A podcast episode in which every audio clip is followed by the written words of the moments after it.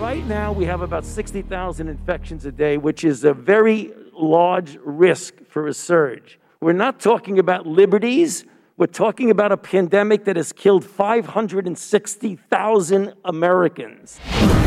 Buongiorno Giulia. Buongiorno. Era la voce di? Di Anthony Fauci, perché a differenza insomma, di, di, quello che accade qui da noi, ehm, purtroppo è così, Anthony Fauci non fa conferenze stampa, non fa comunicati, si presenta o in televisione per delle interviste con giornalisti che non sono mai tenerissimi solo perché è Anthony Fauci, oppure va in queste commissioni del congresso e questa era una di questi di, di, dell'altro ieri eh, anzi di ieri, del 15 aprile, rispondeva a una domanda di un deputato repubblicano dell'Iowa, del, dell'Ohio che lo accusava di, eh, con queste misure di aver incoraggiato le violazioni del primo emendamento della Costituzione che toglie delle libertà, per esempio quella di andare in chiesa, eh, ha insistito molto su questo e Anthony Fauci ha risposto con grandissima chiarezza con i numeri dicendo non è assolutamente una questione di libertà e soprattutto dovete, e mi viene in mente quello che abbiamo appena sentito dal medico eh, che è di ritorno dal Brasile, dovete smetterla di farne una questione politica o personale, eh, perché certo. questi sono i numeri e naturalmente sui giornali americani c'è ancora spazio per il Covid perché poi sappiamo che Pfizer ha fatto capire che per via delle varianti potrebbe essere necessaria una terza dose, quindi questo è di fatto l'aggiornamento. E poi il tema delle dosi in più che hanno gli Stati Uniti, ma Biden forse col fatto che è in, in, impegnato su molti fronti internazionali, tra i quali le sanzioni appena imposte alla Russia, su questo tema del, eh, dell'autarchia vaccinale degli Stati Uniti, diciamo che tace un po', sorvola, quindi per ora procede il piano di vaccinazione anche perché ne danno conto molti giornali, ci sono dei problemi con le riaperture delle scuole e in vista anche della riapertura delle università, cioè continua a esserci eh, molta preoccupazione da parte degli insegnanti, soprattutto quelli che non sono vaccinati, da parte dei genitori e poi la difficoltà comunque di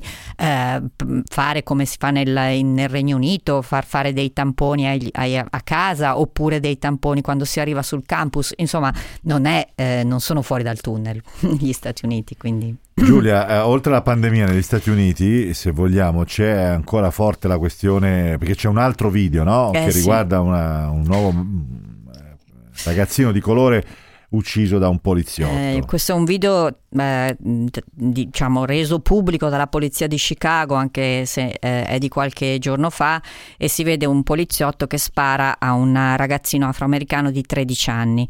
Eh, tra l'altro avvertendolo di eh, prima, si vede proprio il video, sembra quasi un film, eh, da, perché purtroppo invece è realtà, viene avvertito di alzare le mani, il ragazzino alza le mani, ma il poliziotto spara lo stesso e lo uccide.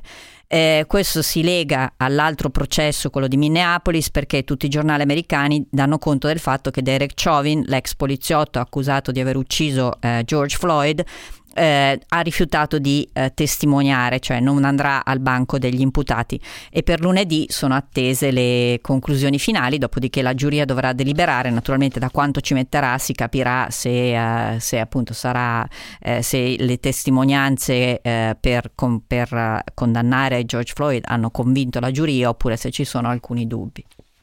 Che altro abbiamo? Ma se vuoi, insomma, piano? visto che esattamente una settimana fa eravamo qui a dare la notizia della morte del, del Duca Filippo, domani ci sono i funerali e eh, se vuoi sentiamo proprio la voce del Duca Filippo. È un'intervista bellissima del 1969 con, eh, concessa a una allora famosissima eh, speaker della NBC dove parlava anche del suo matrimonio e scherzava come era eh, veramente eh, un tipo molto simpatico, devo dire. Capisco mm-hmm. che abbia avuto anche... Un seguito. Sì, assolutamente, sentiamolo.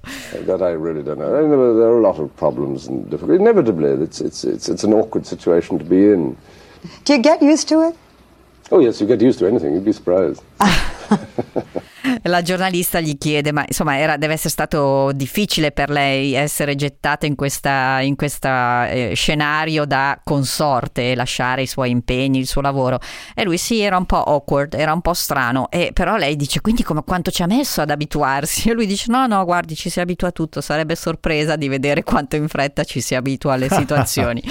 e quindi insomma, beh, domani appunto ci saranno questi funerali, eh, i giornali spiegano che erano molti anni che il principe eh, lavorava a dare le istruzioni per i funerali, poi naturalmente con il Covid qualsiasi cosa eh, deve essere adattata, quindi eh, c'è l'ipotesi innanzitutto che i due fratelli, i nipoti del eh, del principe, cioè Harry e William, eh, non, a, al contrario di quanto avevano fatto per il funerale della madre, non saranno eh, vicini eh, se, a seguire eh, la bara del, del nonno. nonno. E soprattutto la cosa che fa un po' impressione, ma su questo magari ci saranno delle sorprese dell'ultimo momento, è che la regina non potrà, dovrà essere seduta, non avrà nessuno seduto vicino, ci saranno due metri, six feet tra lei e chiunque altro.